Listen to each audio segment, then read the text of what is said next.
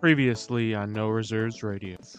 Oh my God, Angelo, come on, have, have some self-respect. The Eagles can't hurt you if you don't if you don't constantly pander to them. Here's how. Here's the biggest indictment of, of Dame that I can say. Dame has been so like off this year that Ren went on live air and said Jaylen Brunson deserved an All-Star start over him. You are now Angelo Dudululo. Do you think it is possible that the management of the Memphis Grizzlies are just buying into the reckless youth movement, and they got rid of the one person in the locker room that probably was telling John to knock it off? Um, because he's taken advantage of me multiple times when I was younger. That sounded bad. Holy shit! Yeah, I think I think that's true. I think you're correct in that assessment.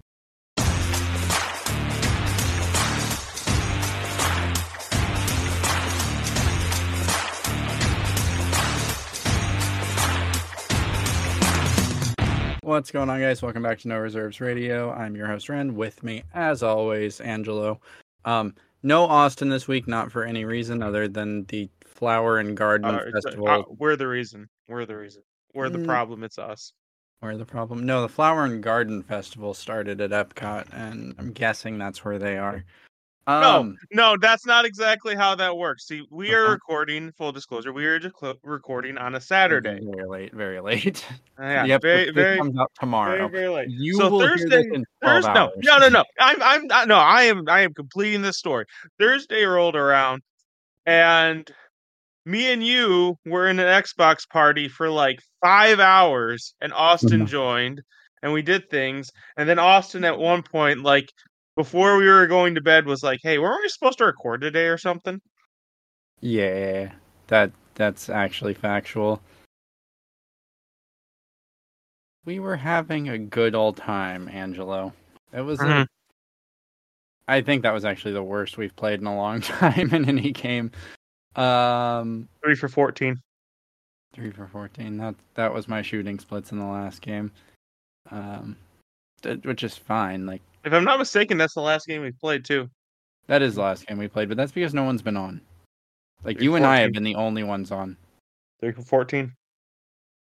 I, I have multiple instances of you doing around that as well, my guy. So three for fourteen.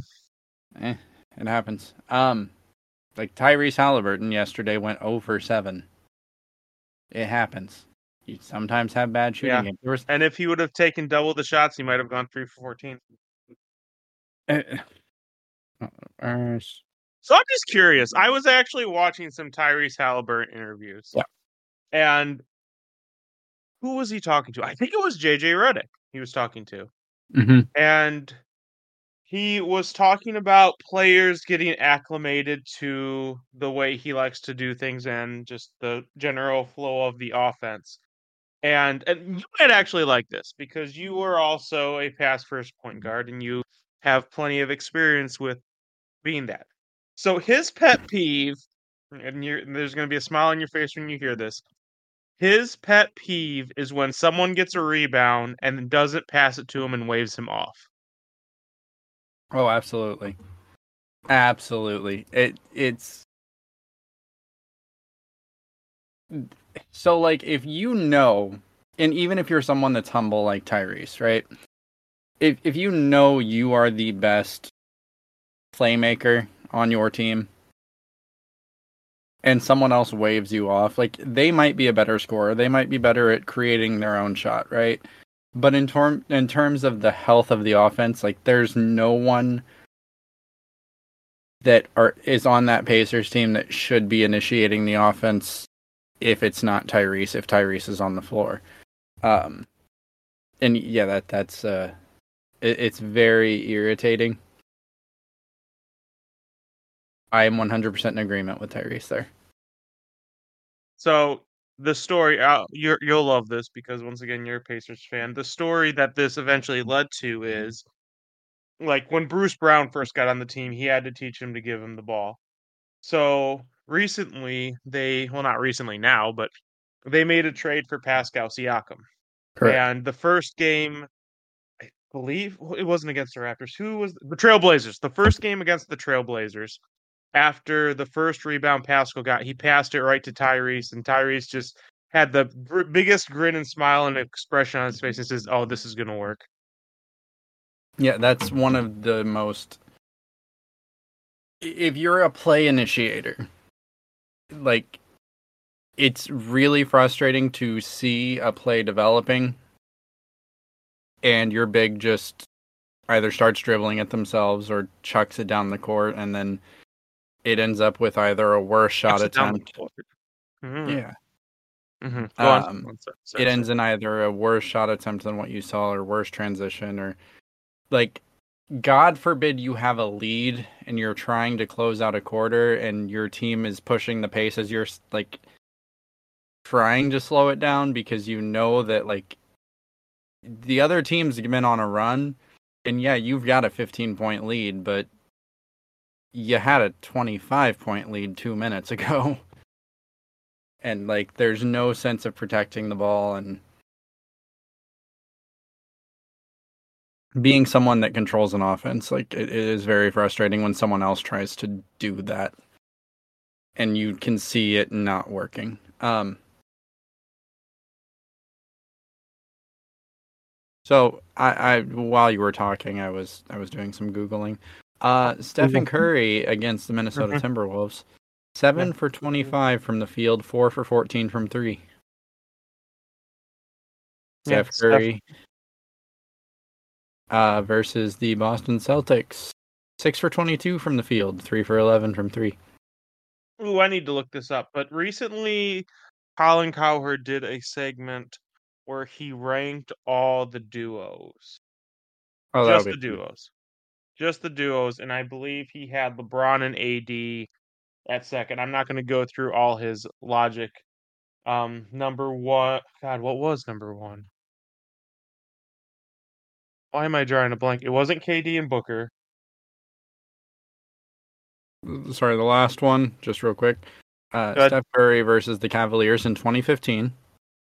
Um, five for twenty-three from the field, two for fifteen from three. Like, like bad shooting games happen. Shoot or shoot is fine. You get out of it, especially, especially if. Uh... Um, Are you, are you pulling up that list? Oh, yeah, I can. Oh, you have it? Well, I, I haven't or, yet, no. Oh. So, since we're talking about Tyrese. So, one abysmal performance last night. It, it's a sophomore slump type situation. All-star appearance. Like, he, he's kind of sucked since the all-star break, but... In the N B A, and I'm... I'm guilty of this too, okay? Have you felt like... Because Tyrese Haliburton is not a good defender. Tyrese Haliburton will tell you he's not a good defender. Um, he's about average. But why is it that we give Tyrese a pass as an N B A fandom? Not as Pacer fans, because Pacer fans kind of ignore it too. Um, but as an N B A fandom... Why isn't Tyrese given the same kind of vitriol that, like, Trey, James Harden, Damian Lillard, Steph Curry get when it comes to the defensive side of the ball? Do you think it's just because he's still in those young developmental years? But, I mean, Trey's not that much older. Wait, why is Tyrese Haliburton given...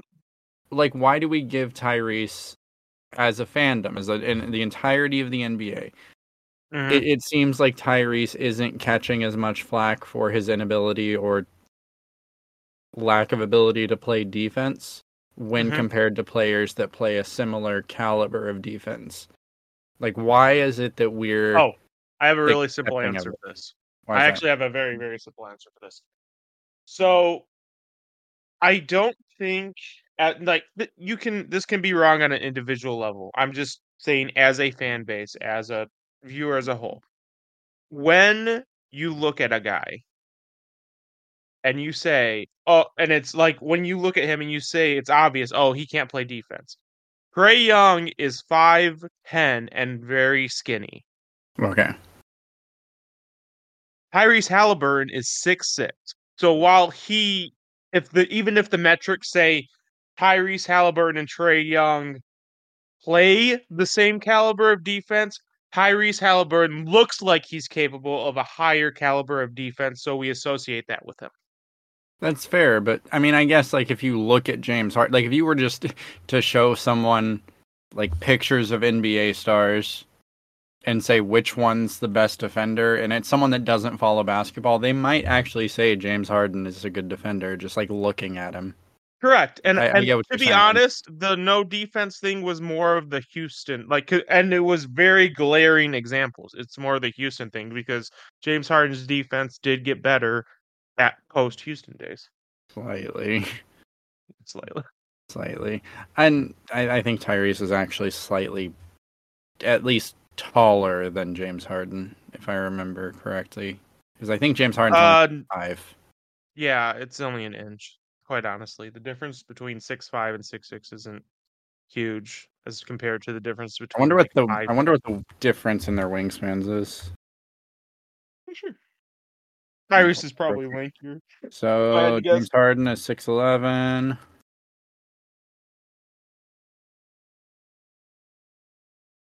I royally screwed up that typing. Holy mother of God! I'm embarrassed by that one.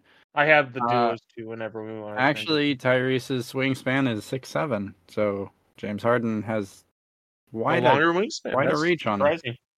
Surprising. Um, but James Harden's also like stockier. Like there's a lot more muscle there, so like he looks like if you if you ever look at like bodybuilders, like even if they're big, like Arnold is like six three, but he looks like five two because he's just so thick. And I guess maybe that has something to do with that. Um, go ahead with the duos. Okay. Uh, these were apparently in very specific order, so this is not like uncertain terms. These are the t- no. This is how he viewed them, and he put and this them is this is Colin. Right? This is Colin Cowherd. Yes. Okay. Tell me, stop me when you disagree, or if you want to talk about the duo. Are, itself. Are you are you starting Colin. One up, or are you coming down? Uh, which one would you prefer? If I'm going to disagree, I would go one up. You mean, okay, so one, two, three, four, five? Okay. Yeah, so, so start from his number one. Nikola um, Jokic and Jamal Murray. It, is this current? This is current. He literally released this yesterday. Okay, and this is only current players, how they're playing right now. Yes. I don't have a problem with that one, because I think that well, Jokic... I don't know about Jokic, how they're playing right now. He, like, one of his logic for LeBron and A D was... A D is a t- playing top ten defense. LeBron can contribute on the offense, and there's a championship between them. So, so I don't have a problem because I do think that there's very few point guards I put above Jamal Murray. That's right. I mean, th- there's a list, but there's very few people. There is no one I put above above Nikola Jokic in the N B A right now. So let's talk. Let's honestly talk about. Even though we haven't gotten to LeBron and A D, let's talk about that dynamic of having an elite offensive player and an elite defensive player as a duo. Is either Jokic or Murray, and like I'm saying Jokic's bad at defense, but he's not an elite defensive player. Yeah. Would that make it easier to like game if you don't have um, someone elite at defense? No, because you can play an elite team defense. Like you can have a bunch of role players that and I'm using the term role player loosely, um, yeah. because there are like players. Aaron that, yeah, Aaron Gordon. Aaron Gordon is a complete system player. He has bought into the defensive system of the Denver Nuggets. Um, so I don't think you necessarily need elite players in either facet. I think you can win by just being really, really good. And that's what we saw with the Denver Nuggets. Um, the dynamic, I it, it's beneficial. Like, if you look at the Miami Heat, having the Jimmy Butler and Bam Adebayo, the um, Minnesota Timberwolves, Karl Anthony Towns, and Anthony Edwards with Rudy Gobert, like, it, you can't overstate how valuable it is. Is it necessary, though? Mm. Debatable. Okay. It's debatable because, again, the Nuggets just won the N B A championship. And they did it by just having a bunch of players buy into the system. So I, I think buy-in is more important than talent to a degree. Now, when you have a player that's of the caliber of Nikola Jokic and the freaking explosion that was Jamal Murray in the playoffs. Um, Has Jamal there's Murray. nothing you can do to game plan for that. There is nothing. Is Jamal is Jamal Murray slowly becoming like Jimmy? Like he uh, has quiet like, in the like, regular like, season and just ex- like good. Stupidly locked in. Um, yeah.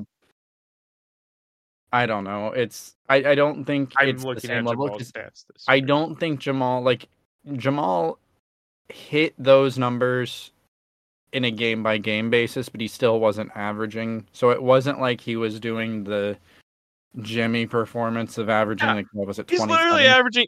He averaged twenty points a game last year. He's averaging averaging twenty point five this year yeah. so far. If so he, he's he's a player that he definitely will dial it up for the playoffs, but I think most players will, as you, especially as you get deeper. Um, I, dial it up, yes, but to be honest, there aren't very many players who can dial it up to his level, and not only that, there are a lot of players who either maintain or play worse in the playoffs than they do in the regular season because of lesser calls, because of harder defense. Yeah, so just the grit and grind era. Yeah, for sure. Yeah, I, I completely agree. All right, ready for number two? Yeah, without seeing the list, I feel like that, hands down, is easy for me to put at number one. I completely agree with that. Okay, number two is LeBron James and Anthony Davis. Oh, boy. Okay, so that's going to be tough without seeing the rest of the list, just off the top of my head. Um, I don't necessarily have a problem with it, and the only issue I have is health and age. Um, but the other night, Lakers, Clippers, side note, but time, time out, time out, time out, time out, time out. We're sure. taking a break. Okay. Did you see the Clippers rebrand? No, I did not see the Clippers rebrand. Okay. I, I we're going to do a live, live. So Google Clippers rebrand. I don't know why I didn't put this in the freaking chat. Uh, new color scheme, new logo, like complete, like I love everything about it. And images? For those of you at home, um, you can go. Is it on images? What the hell is that? What? Why does it look like a fucking steering wheel? Like a ship steering wheel? Okay, so th- I don't think that's actually. If you're looking at the first result, that's not the actual rebrand.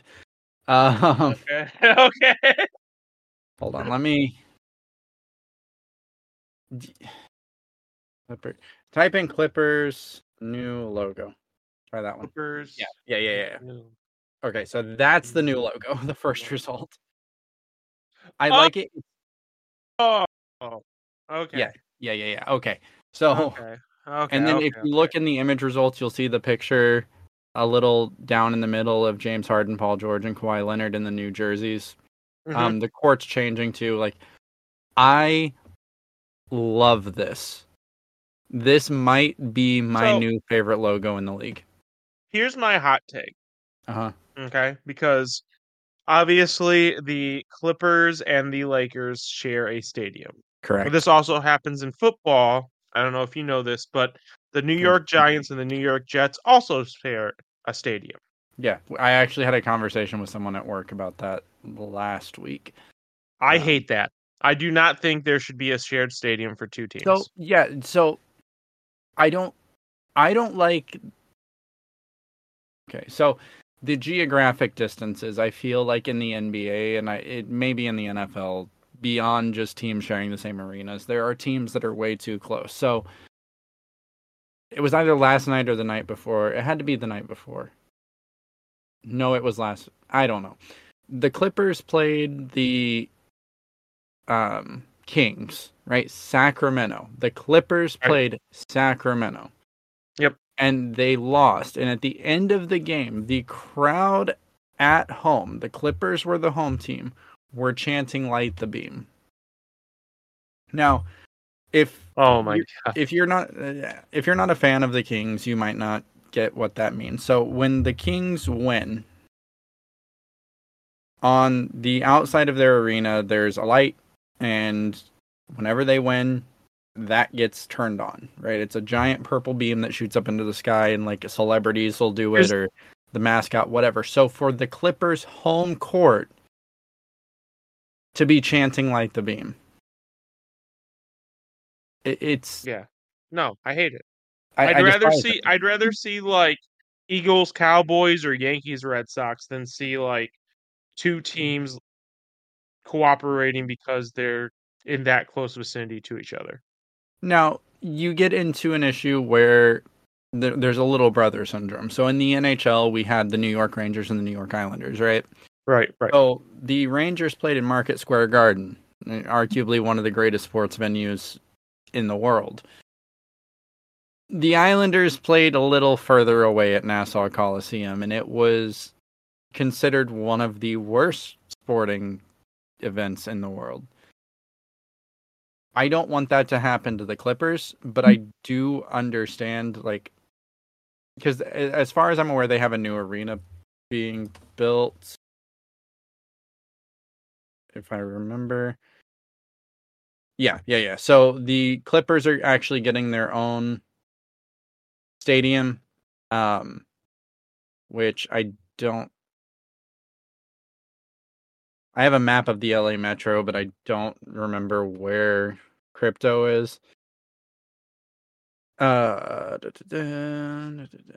But regardless, them having their own arena, do you think it will help that sort of home crowd thing? No, because no. they still they still play in the same arena, right? No, no, the Lakers are going to stay at Crypto. The okay. Clippers have their own arena being built, the Intuit Dome. Oh, okay. That's still in L A. So, no.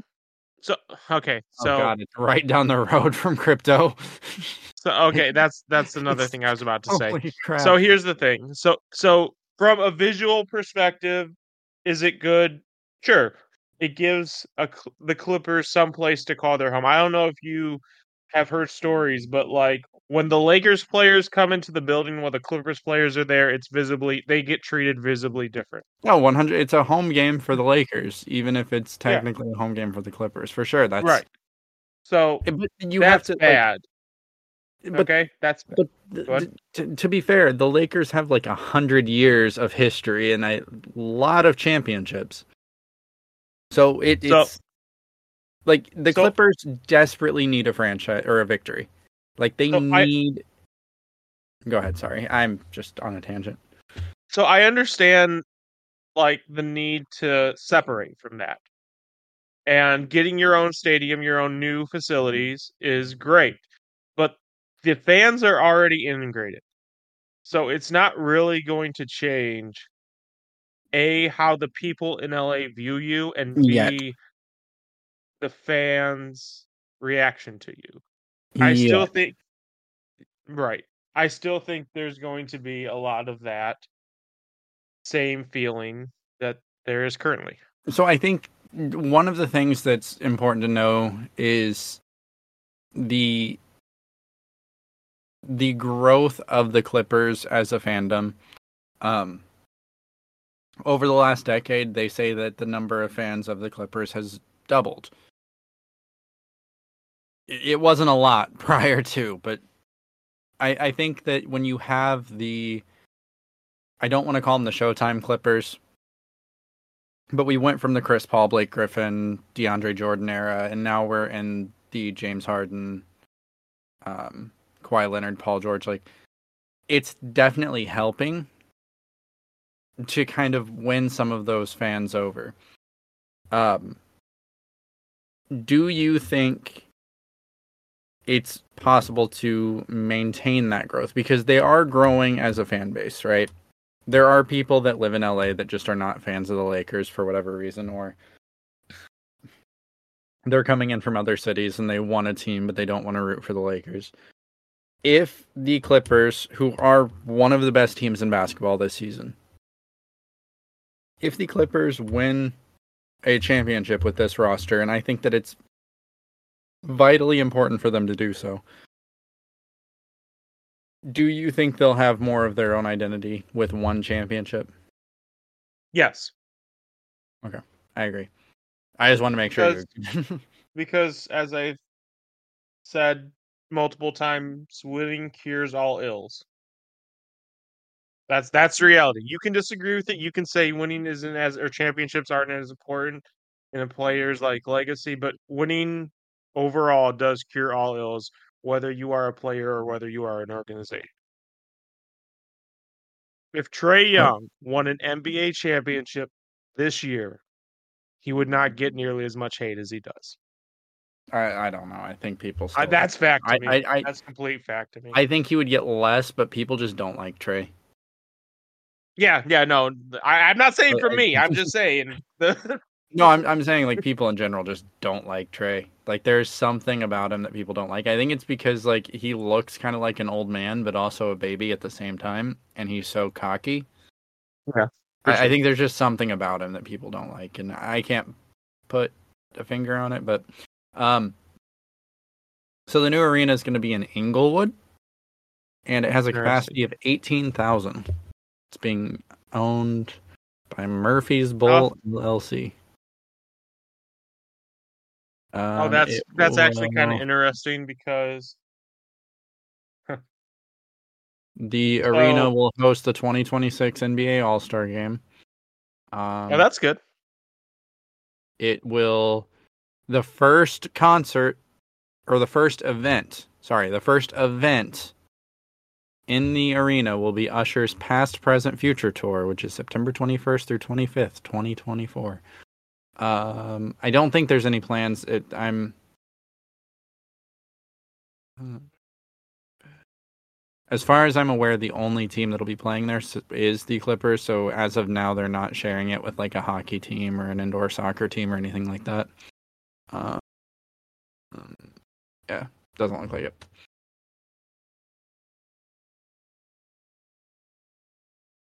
Oh, it'll have eleven hundred toilets and urinals, three times the league average. The fact that you that, that you looked up what the league no, average No, it's was. On the Wikipedia page, but that's actually a big it's deal. That's actually a big deal. That's, that's... Three times. So, Angela, when was the last basketball game you went to? Mm. A long time ago, right? You're not going to like this. You've never been. I've never been. You've never been. I mean, you live far away, so it's fine. No, I don't. Um, but I live an hour from the stadium. Ah, what are you doing? Um, so N B A games are, or N B A stadiums are notorious for having long waits to get into the restroom. Mm-hmm. And, like, you will miss half a quarter just waiting to pee. So really? Having three times the number of toilets and urinals is a big deal. Um, the Clippers... oh, no. The Clippers will display basketball jerseys from high schools in the rafters. Oh, and you no. don't have history of your own. You'll just take from the local high schools. That's bad. That's, That's bad. really bad. Um... Facility is eighty-five thousand square feet for practice, fifty-five thousand square feet for offices, twenty-five thousand square feet for medicine, and an additional forty thousand square feet for retail, and a two hundred sixty thousand square feet for outdoor plaza. Anyway, that was a derailment. Continue the list. Sorry. I just, I didn't know if you had seen the Clippers rebrand. I love it. I think they had one of the worst logos in sports. Which is saying a lot, because most, like, baseball teams and most football teams, like, their logo is just their name in different typefaces. Yeah. I think the Clippers were probably worse than most of those, with just the C H or the C L inside the basketball. Okay, okay. It looked Before so I move bad. on with this list, let's play this game. What is the worst baseball logo you can remember, since I know you don't watch baseball? The worst baseball logo? Yeah, like, um, the, the, the yeah the thing that just disgusted you the first time you saw it. Probably the White Sox. It's just a the sock. What? It's just a White Sox. It's just a sock. Okay.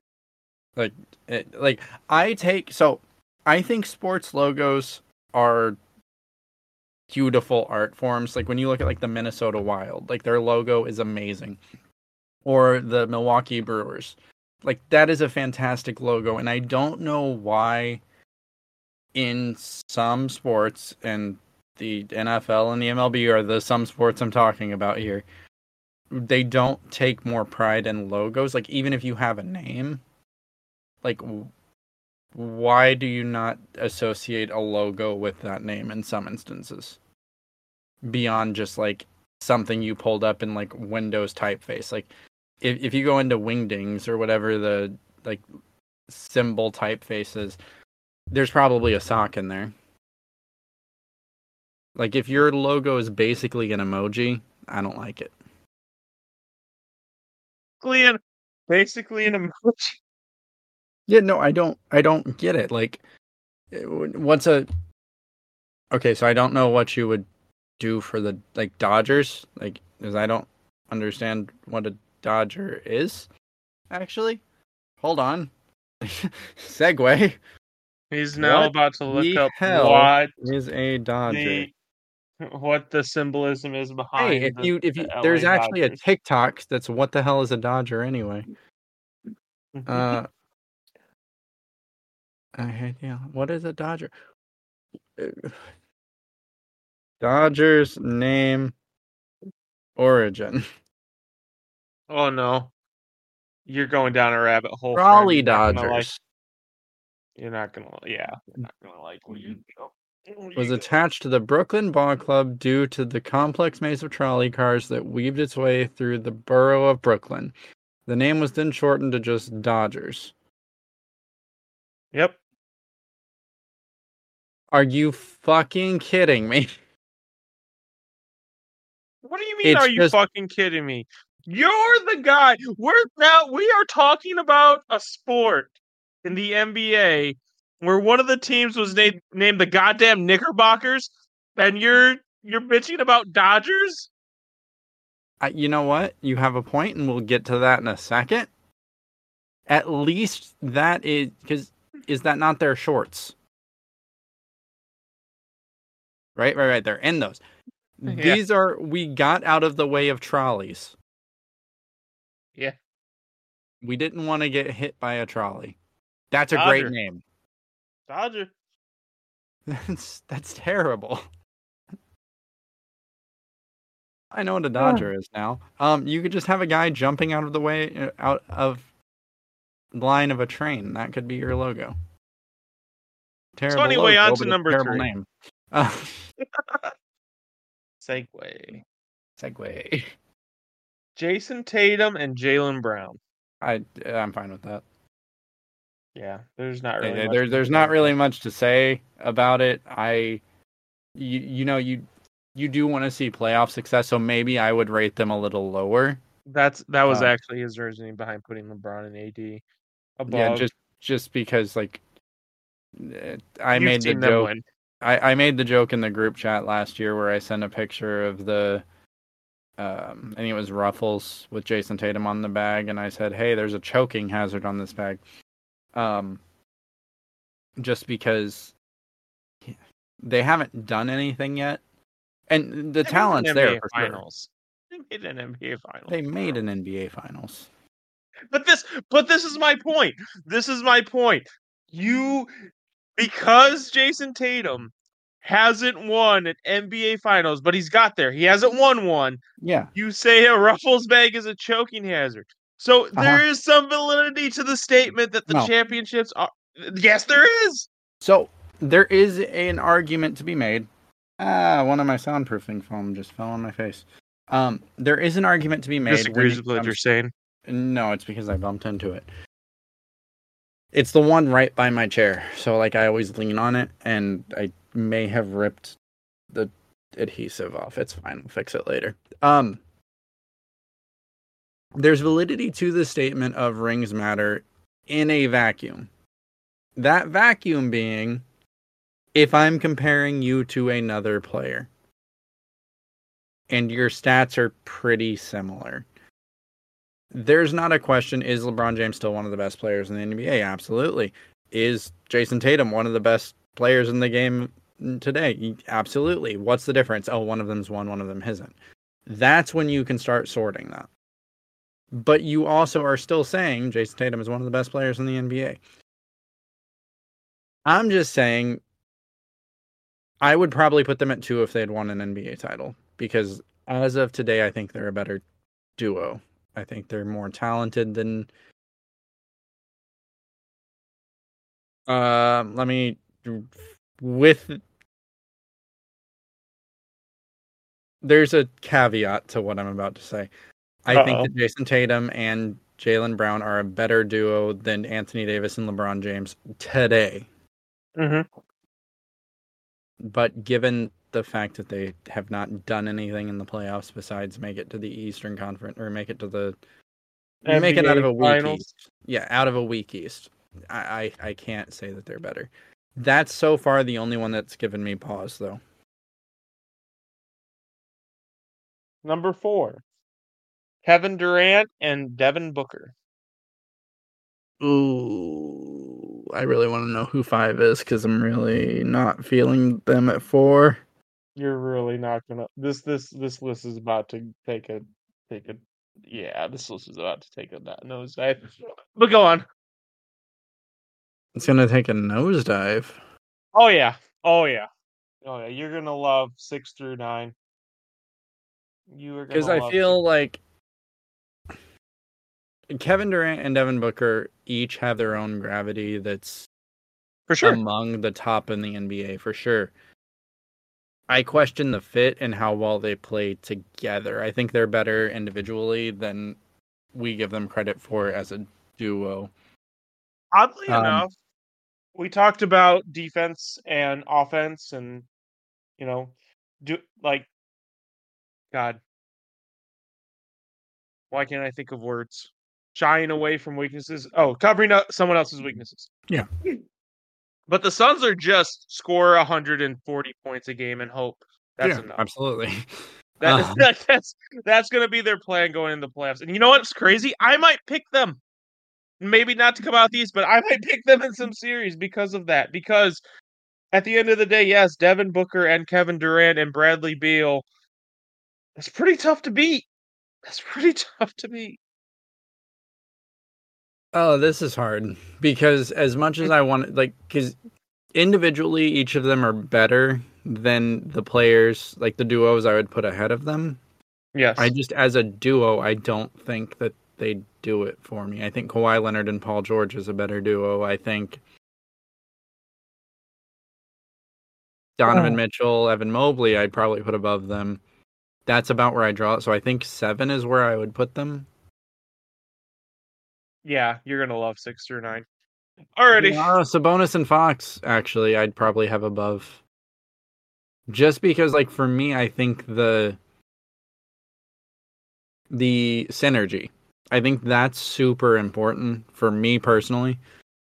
And even though I think that Devin Booker and Kevin Durant are better players than Domantas Sabonis and De'Aaron Fox, I think De'Aaron Fox and Domantas Sabonis' synergy makes them a better duo, if that makes sense.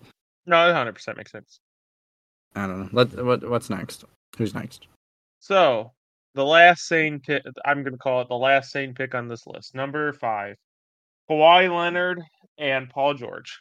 Yeah, I'm, I, I know. Like I said, I'm yeah. tempted to put them. Like I would put them potentially one higher. They are playing ridiculously well. Yeah, dude. No, the Clippers. Like, legitimately, I could, I, I might pick them when we get to our playoff predictions. I might pick the Clippers. That's, to get out of the West. That's a crazy turnaround because, and yeah. like in the offseason, entering this year, maybe not me as much, but you definitely were like the Clippers are always that team that's one year away, and then and the next year never comes. No, for sure. One hundred. I was, I will gladly admit I was wrong if they're able to turn it around. Like, I think that. Again, we we were just talking about buy-in. It feels like everyone on this roster has realized they're old. Has realized that everyone in this in this they're roster running has out looked of time. Into the mirror.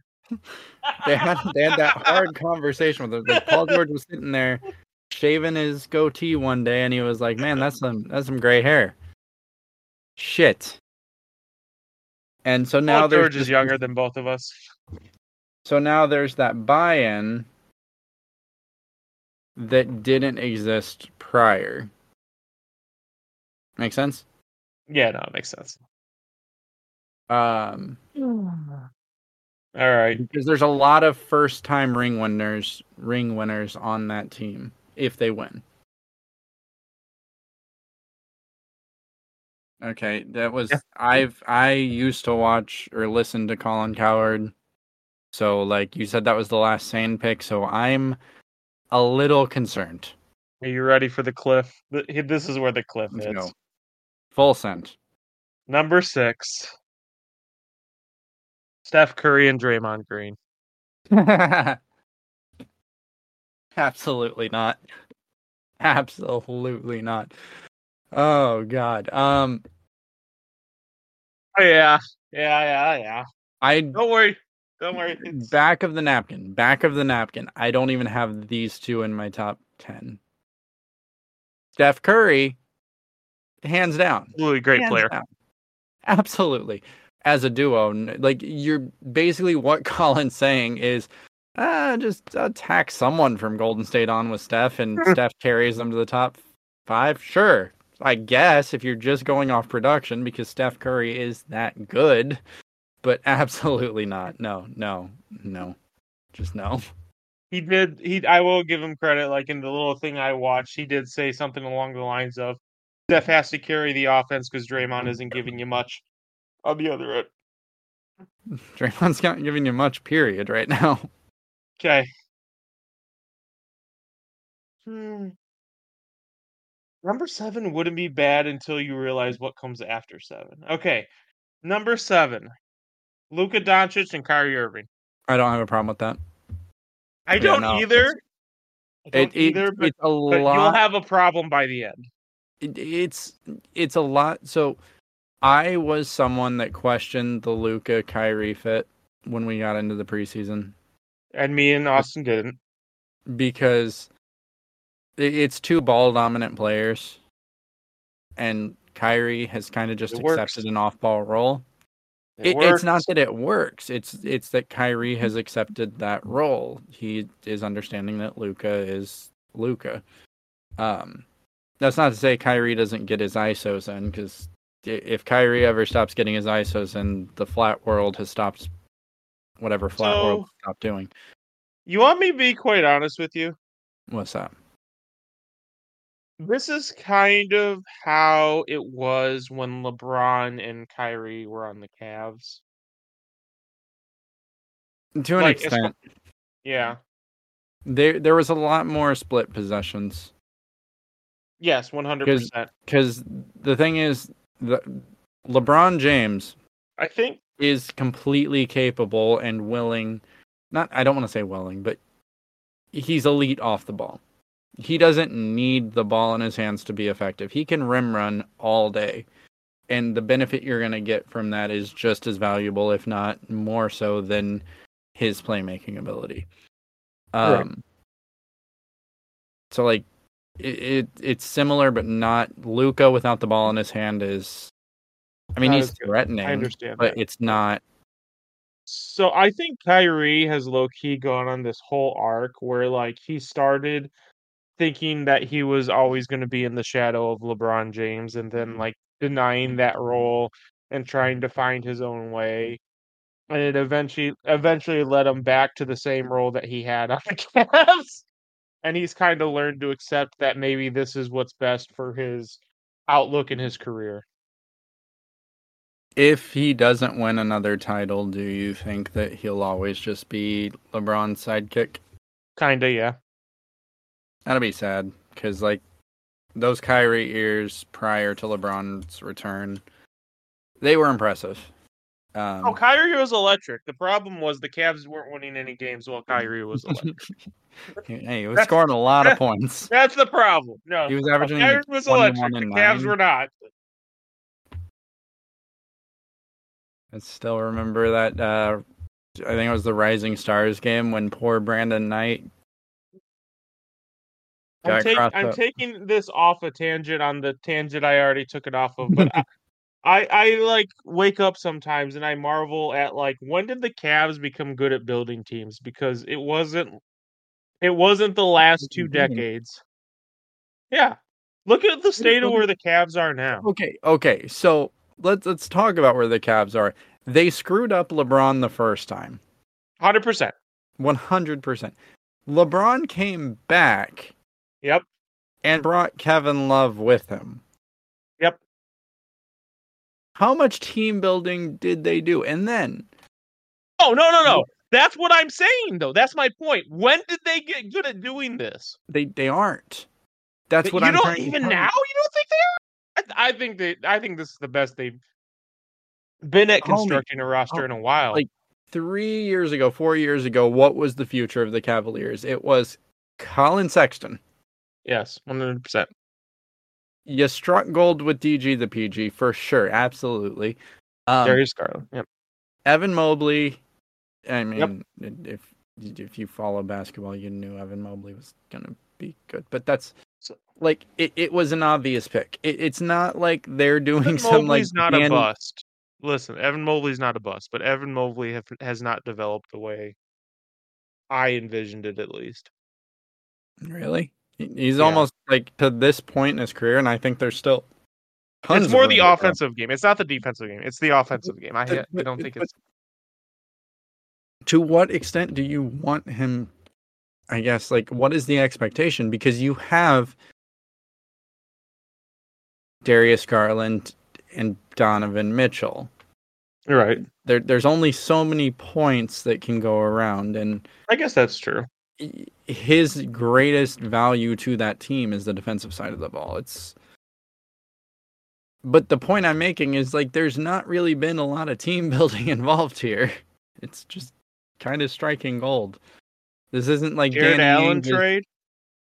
Eh. Max Strus signing was good. Max Strus got a fucking pink diamond card in two K. I think they've been they've been they've definitely been a lot better since LeBron's first stint. Oh, and for I sure. I, I, I, I I'm not. I'm not so, disagreeing. I do think that the Cavs' general management just, and front office as a whole has improved. I'm just saying, like, when did the Cavs start becoming a somewhat respectable organization that's run by decent? I don't know. Like, I, I don't follow, I haven't followed the front office moves of the Cavs as closely. Like the Pacers, it was when Larry Bird stepped away, and mm-hmm. finally, like, Kevin Pritchard was given the reins to actually, like, build the team. For sure. Um. And. Because when Larry was here, or when, because Larry's still president of basketball operations, but when he was actually making the decisions in the front office, like, again, we traded Kawhi Leonard for George Hill. Why? Because George Hill's from Indianapolis. He played ball at I U P U I. Um, mm-hmm. The the reason we went out and that got Oladipo really well is he played for I U. Like the, there was an obsession with drafting local, playing local. Um, we grow basketball here, which is great on a T-shirt. Wasn't so great in roster building. And then Kevin Pritchard came in and said, "You know what? Let's let's not do that. Let's hmm. build a team based on talent." Crazy concept, I know. Um, and. Uh, That's where we are. But I, I'm not familiar enough with Caps to say, like, when did it change? Because I don't know, like, when was your last front front office move? As far as, like, firing someone? Like, when was your last... When we gave it to, uh, and I can't even think of the coach's name. Who's the coach right now? That...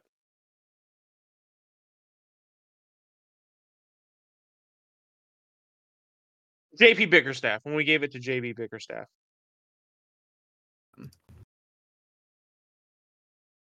So it looks like Mike Ganzi was promoted to general manager in two thousand seven. Or no, he was assistant G M in two thousand seventeen. Mm-hmm. And he was promoted in twenty twenty-two. So that kind of lines yeah. up. Yeah, when J P Bickerstaff. Yeah. Kobe Altman was the previous... general manager. And he was the general manager.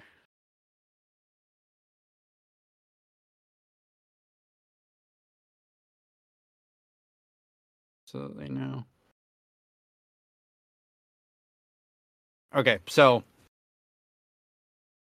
he took over as G M July twenty-fourth, twenty seventeen. This is Kobe Altman. Um, first major moves, he acquired the first round pick from the Brooklyn Nets, Isaiah Thomas, Jay Crowder, in exchange for, so he would, his first move was trading Kyrie Irving. So he was responsible for the Colin Sexton pick, the Darius Garland pick, the Isaac Okoro pick, the Evan Mobley pick. So really it was Kobe Altman coming on board is when they became good at building a team.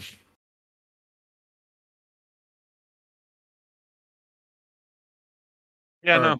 Him being promoted, because he was the assistant G M before that. So, yeah. But anyway, on to the list. On to the list. One, two. We are on number eight. Yeah, we're on number eight. yeah, we're on number eight.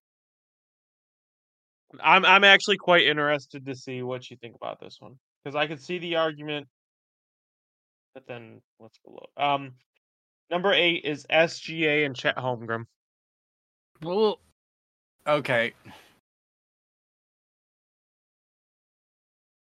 that's tough. I get it. I get it. But there's no way you can put this duo this low and then have Draymond in the top. No. Like, if you're going to commit to them being good now, six through nine is the roller coaster, I'm telling you. Anyway, go on. Sorry. I fully agree with them being in the top ten. Okay. It just simultaneously feels too high and too low. They're such a hard team to rank, quite honestly. Yeah, for sure. A, I... a, they're so young. B, they have so much. Go on, sorry. Yeah, they're, like you said, they're young. They're, there's a lot to prove for this team. There's a lot of, I mean, we've already had a bunch of off-court drama with the Josh Giddey situation earlier in the year. Mm-hmm. Um, and the Thunder are actually in a very interesting spot where they have so many draft picks. There's no way they use them all. So, like, no, what are they holding them for?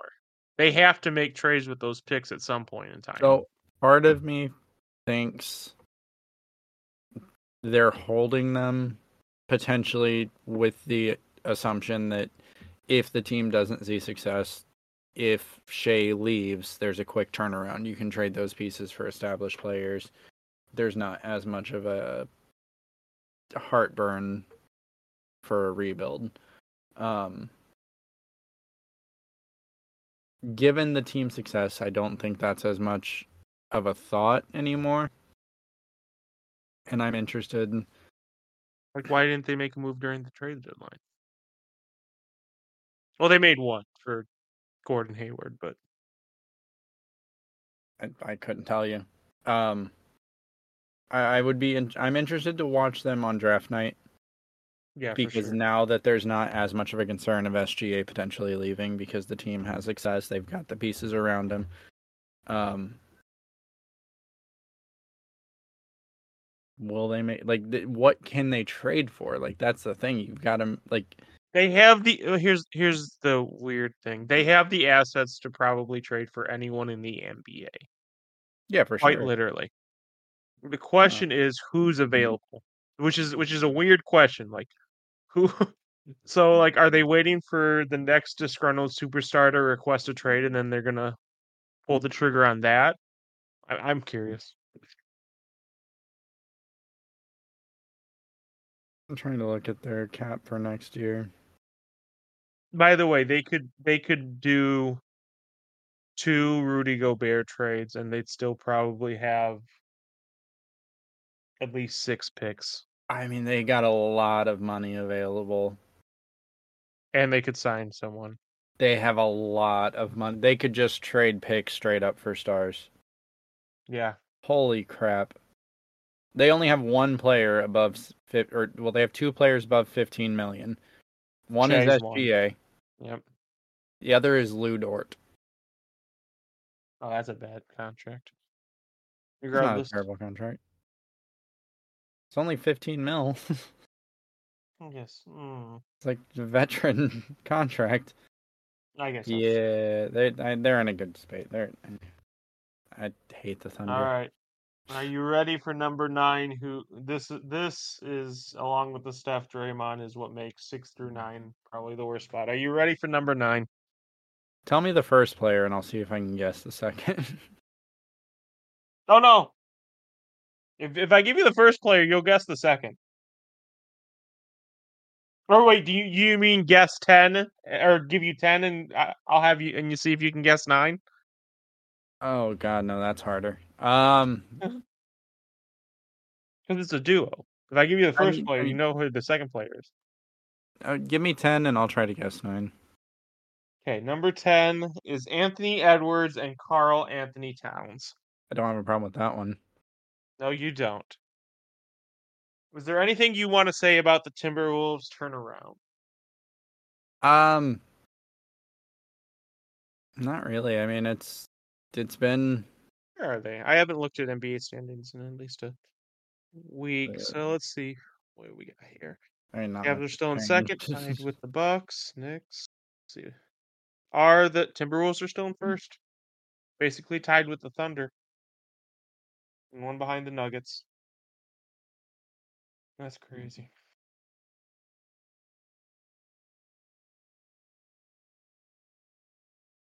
The Celtics have been so dominant, the top team from the West would still be like five games out of first. Yeah, no, the Celtics haven't lost a game in their last ten games. Okay, so that's just crazy. Top duos. Uh-huh. Names missing so far, Domantas Sabonis and De'Aaron Fox. It's not them, correct? Correct. You're going to be so mad when you figure this out. Okay. Is it Jimmy Butler and Bam Adebayo? No. Holy crap. Um, like it, so I don't think Joel Embiid, Tyrese Maxey should be up there, but I think with Joel being injured, he's not eligible. No. Like really uh, obvious. Okay, so Colin Cowherd is a big market nut job. Is it Jaylen Brunson and Julius Randle? No. Are you ready for number nine? No, no, no, no. Give me a minute. Okay. Jaw's like, injured. It's really obvious, dude. It's really obvious. Like, it should be higher. It should really be higher. Okay, who's number nine? Giannis Antetokounmpo and Damian Lillard. Oh my fucking God. Should it be higher? You, th- you don't think it should be higher than nine? Because of Giannis, yeah. Yeah. But, like, yeah. That goes with my, like, should Steph and Draymond be higher because of Steph? Yeah. But, but Damian Lillard's been okay, okay since the All-Star okay. break. Hmm. I was about to say, Dame's still, like, mid-twenties per game scorer, three-point threat. Giannis is basically Draymond, except, you know, times ten. It's like, I don't know.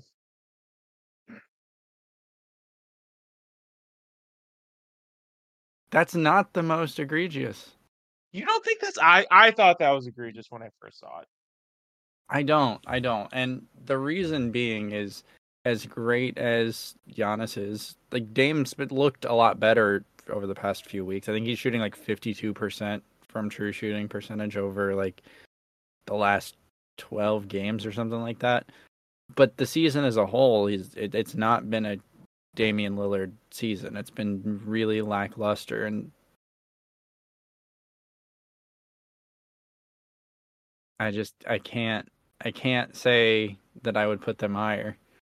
I would put Giannis higher for sure, but as a duo, I would not. I don't know if I would have them on my list. That would be a fun thing. I don't think we should do that here. We should... We'll, we'll do our own lists, and on next, next week's episode, we'll just rifle through them real quickly for who we think the best duos in the N B A are. Um, okay.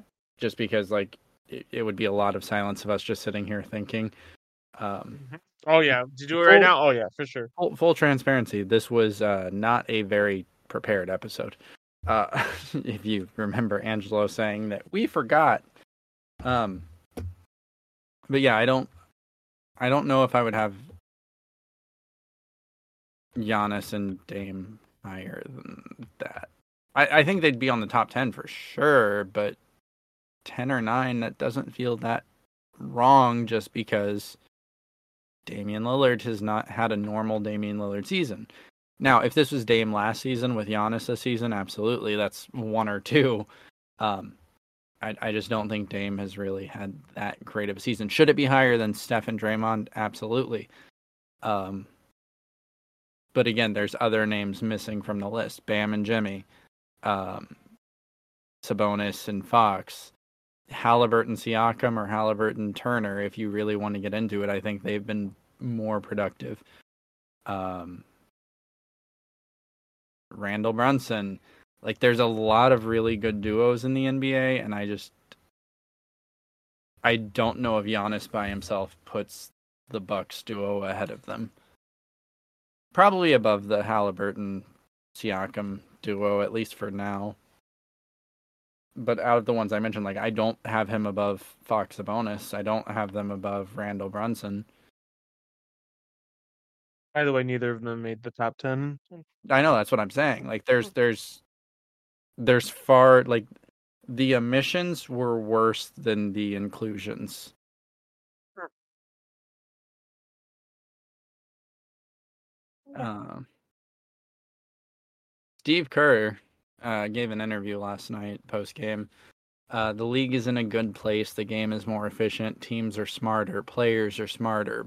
But we have to give the defense more of a chance, and it starts with not enabling the offensive players and bailing them out for bullshit stuff they're doing. Do you agree? Well, we have to what? We have to give defense more of a chance, and it starts with not enabling the offensive players. And how does he propose we do this? So, how many rules exactly have gone to limit defense? No. Uh, a lot. A lot? Where? You can barely touch people anymore. That's more, see, I think that's more of a referee discretion than I think an actual, like, rule. So there are... Like, just, just think about this. They banned Chris Paul, they banned Chris Paul moves. They they banned James Harden's step through. They banned the Dwayne Wade pump fake, get him in the air, and then it's a foul.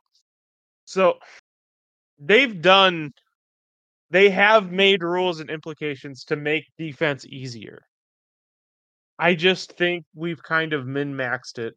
This is weird to say, but we've min-maxed the N B A to a point that it plays, it plays, it's it's just like two K. It plays the most efficient way. So, like, there are people calling for rule changes because Giannis got hurt the other night. Did you see that play? No, I did not. So it's one of those things where a player's running out of control at the basket. They jump, they turn around, and they like try to score backwards because of the contact is knocking them off their shot. Mm-hmm. And there are people calling for it basically like you're not allowed to defend it. If someone jumps at the basket and turns around, you can't defend it because they might get hurt. And that's like the rules are in place. Like charging to help the defense, because if you got rid of charging, Giannis would just run at the basket every single game. Yep. There's too many rules allowing offenses to just do whatever they want. And I, I do agree with that. I think that you have to let players play defense. The only, like, imagine if in football you couldn't actually hit someone. Like, you couldn't, and I'm not saying hit. I'm not saying hit. I'm saying, like, you couldn't wrap your arms around them and softly drag them to the ground. I'm not saying, like, hit stick. I'm I'm saying, like, if in football you couldn't do that, how would that impact defense? We've already seen that in football, though. You, you can't hit a, you can't hit a quarterback below yeah, the legs that's standing in yeah. the pocket. Yeah. You can't. So, like, if someone is bracing for a hit, if they brace late, they can get a helmet to helmet or unnecessary roughness. So, because you have to make that decision. Go ahead. Specifically, what I'm asking is, let's say Derrick Henry is running through the slot. Like, he's just running up the middle, right? Yep, sure. What if there was a rule that said the linemen, if they're engaged with a block, they're not allowed to grab onto him. They're not allowed to try to wrap him up, to tie him down. He can just run right through. Because we've got to protect the offensive player, even if that means we're allowing them to make a stupid play. Because I'm not saying that we shouldn't have rules in place to protect the player, right? Right. But there's an extent to that. There is a common sense. If you are doing something that's putting yourself in danger, that's on you. That's your own decision-making doing that. If you're jumping through the air, leaning sideways, trying to get over, a, like if you're trying to jump over a defender, right? You're trying to put him on a poster, dunk over him, and your legs get swept out underneath you. That's not on the defense. That's you tried to do something stupid. No? Yeah, no, you're right. So what I'm saying is, at what point do we say that the rules should be enforced with that denominator where if the offensive player is doing something stupid, well, that's not a foul anymore. Right. But I see, I agree with you, but I think that's more of an officiating thing than a rule thing. That's more of, quite honestly, I think the N B A is just officiated differently than the rule book would tell you. Well, I mean, maybe that's purposely, maybe that's more on the discretion of um, Adam Silver, but but do you, is there not merit to the fact that putting it on paper? What are you going to put on paper? Don't do anything stupid? Not necessarily, but if you're saying that the defense is not at fault if a player jumps into them backwards, or see, here's the thing. When that has to be a rule, you've lost the plot. Because if you need a rule that basically says, hey, don't reward people for being fucking stupid, th- then, y- then you've lost. You've lost the battle already. That should have been a discussion that should have been had already. And that should be an instance where an N B A ref should know that to hold the whistle on that one. So, like, I guess I guess the better way of putting it is the restricted area. Mm-hmm. Right. So, like, you can't call a charge in the restricted area, correct? Correct. Unless you're in the wreck. So, you get you jumped in some cities. Um, so Giannis is barreling through the paint, right? Because that's that's sure. where this particular play that started this discussion occurred, was the restricted area. It was Kevin Love was the uh, defender. defender in the situation. And Kevin Love ended up getting hurt.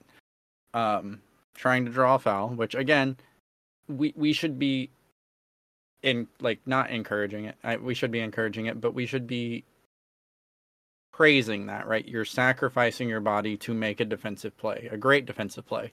You're drawing a charge. You're forcing the turnover. Yep. You're doing everything right.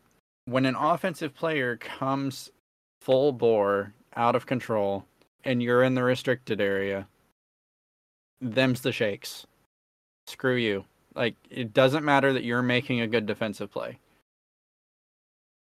You're at fault. That's a blocking foul. Correct? Them's the rules. Them's the rules. That's what I'm saying. Like, there's too much of a let the player do the stupid thing and not reward good defense. Okay. I don't think a foul was called on that play, actually, but people are saying that the restricted area should be expanded. We should have a bigger restricted area. Absolutely not. No, yeah, that's an absolutely not. Oh, yeah, no, I agree with you on that one. Um, Scotty Barnes has sustained a fracture to the third metacarpal bone of his left hand and is out indefinitely. Sucks to be the Raptors. It always sucked to be the Raptors, especially this season. I mean, they've, they've got a championship. Uh, Victor Wembanyama's current block percentage is the fifth highest of all time. So uh, do you agree with my statement that Wemby will average five blocks in a season one of these years? Um, I think it's definitely possible. Like, now that I've looked at it more. Interestingly, the highest block percentages, one through three, are Manute Bol. Number four is Walker Kessler this season. we we haven't acknowledged the fact that Walker Kessler is a high... Like, the article is specifically Victor Wembanyama's current block percentage is the fifth highest of all time. That's the title of the fucking article. It ignores the fact that Walker Kessler, in the exact same season, this season, is the fourth highest of all time. Oh, God, if only Austin were here. You don't have to tell me about Walker Kessler. I'm the one who in the offseason was singing Walker Kessler's praises. I'm on the bandwagon. You know? I might be, I, for hell, I might even be the conductor. Choo choo, motherfucker, but...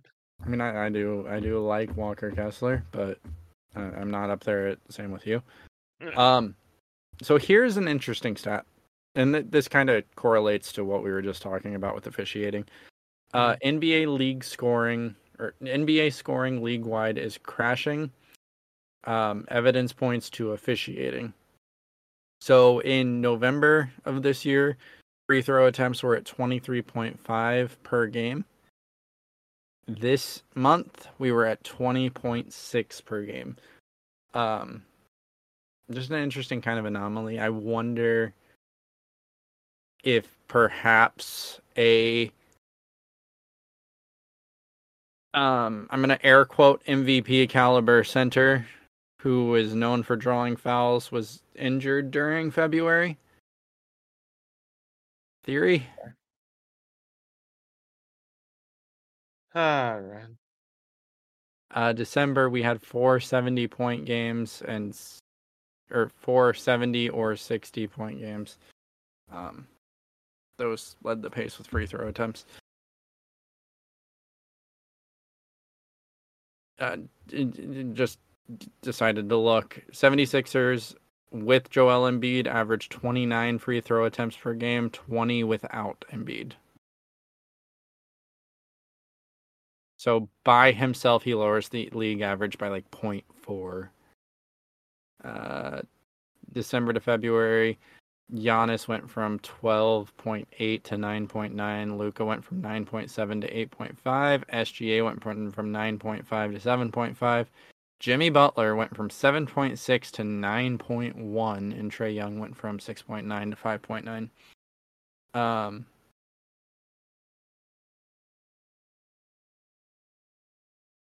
yeah, I don't know.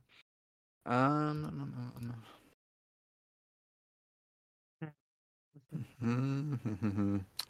trying to wrap up, just trying to make sure I get through no, all my notes. All your through all the notes. You have to get through all the notes. I gotta get through all the notes because these were what the evident or the episode was going to be. Um, D'Angelo Russell's first N B A game was a LeBron James, and he cried during it. Interesting. Uh. Imagine knowing you're about to get cooked isn't the funnest experience. So, I mean, he was he was a child. Yeah, exactly. Uh, Russell Westbrook broke his hand. Uh oh, that's one I didn't see. That that's actually one I didn't see. Um, that's unfortunate. That's four to six weeks though, so he should be back before the playoffs start. Sacramento Kings are seven and three against the Nuggets, Timberwolves, and Thunder. They are three and three against the Pistons, Hornets, and Blazers. So apparently they're competent when it comes to playoff teams. Um, oh, that's an interesting stat.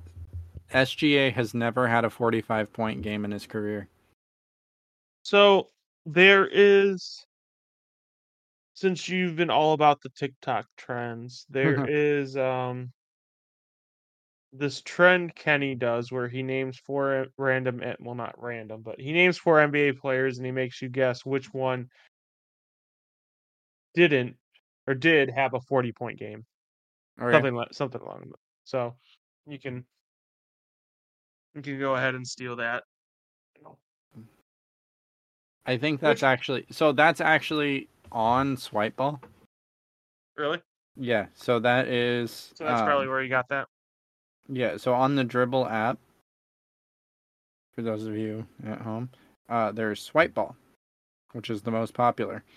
And so, like, the one that just popped up when I pulled it up for today is, is this player attempting eight or more free th- or field goals per game this season? So Jabari Smith Junior, absolutely. Uh, Gary Trent Junior, that's tough. I'm going to say yes, that was correct. Austin Reeves, yes. Cole Anthony, no. Oh, he was. He's averaging nine point five. Jonathan Kuminga, yes, absolutely. Gigi Jackson, no. That's actually yes. Evan Mobley. Is Evan Mobley attempting eight field goals per game this season, Angelo? Mm, that's a good question. I guess no. He's attempting eleven point three. Josh Green, no. Tyus Jones, yes. The Wizards are ass. Keontae George, yes. Andre Drummond, no. Grant Williams, yeah. No. He's just below it, actually. Jake Laravia, no. Josh Richardson, no. Denny Avdija, no. T J McConnell, no. Trey Lyles, yes. Josh Hart, yes. Wendell Carter, yes. Those were all wrong, actually. Lou Dort, no. You got ten out of twenty. Um, that one's a hard one because it's like it's a meaningless stat, field goal attempts. But you get the point. That's what Swipe Ball is. And yeah, everyone's been doing that on the TikTok. Um, well. Do...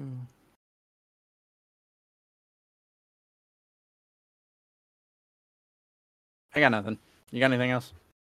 I got nothing else. Yeah, all the rest of my notes were, um, like, relevant to topic ideas I had. Um, guys, follow us on socials at No Reserves. Follow us on whatever pod platform you use. Leave a like, comment, review. All the fun things we ask you to do. Um, besides that, we will see you next Sunday. Angela, we'll see you on Tuesday for the football podcast. Will there be a, or Thursday, will there be a Tuesday episode this week? I know you and Alex were talking about it. They, we're still talking about it, but right as of right now, there is not. Okay. Well, if you're subscribed to us on your podcatcher, hit the notification and you will know if there's a Tuesday episode. Um, mm. We will get more consistent with those. It's just kind of in limbo right now, but Angelo and Alex have an idea to do a a little off-topic episode, if those are your thing. Um, do, do you want to just say, like, what the, like, or do you want to keep it under wraps? We'll keep it under wraps for now. Keep it under wraps, keep it under wraps. Um, but yeah, tune in with Angelo and Alex on Thursday for the basketball podcast, and we will see you back More here. More combine results came out. We're going to have a nice, nice episode to talk about. Yeah, I, I was wondering, because, like, you guys should be ramping up for draft-related yep. things. Um, So, yeah, if you're into football... Let me tell you, you, it really sucked doing those two episodes. Like, especially the last one when you know the combine is, like, two days away. Yeah, from like absolutely. that's, that's like, two like, weeks ah! ago when the All-Star... Like, we were recording on Thursday, and the All-Star weekend started on Friday. And there was nothing to do in basketball. That's why we've played games the last two weeks, because basketball has been slow. Um, but we're in the final push, so hopefully it'll all pick back up. Uh, that's all I got. Yep. Oh, all right. the, the, I'm sure the playoff predictions when that comes around are going to be fun for this year. Um, probably. I'm still not going to predict the Heat to win anything, so my bracket could be screwed up. Um, we do have... Um, and I know Ren fix his percentages from last year as far as his accuracy rate so, at predicting series. So one thing I do want to do in the coming weeks... Okay. Um, yep. This is going to be a lot harder because I know, like, you don't follow college as closely. Um, oh, Lord, you want to do March Madness? March Madness. We're going to do a no reserve. We're going to come together. We're not. We're not going to do our own brackets. We're going to come together and we're going to do a no reserves bracket. We are like going the mock to... draft one point oh. Yeah. Yep, yep, yep, for sure. Um, oh boy, that that'll be in the little pipeline. So yeah, that's all I got. Anyway, see you all next week. Love you. Bye. See you.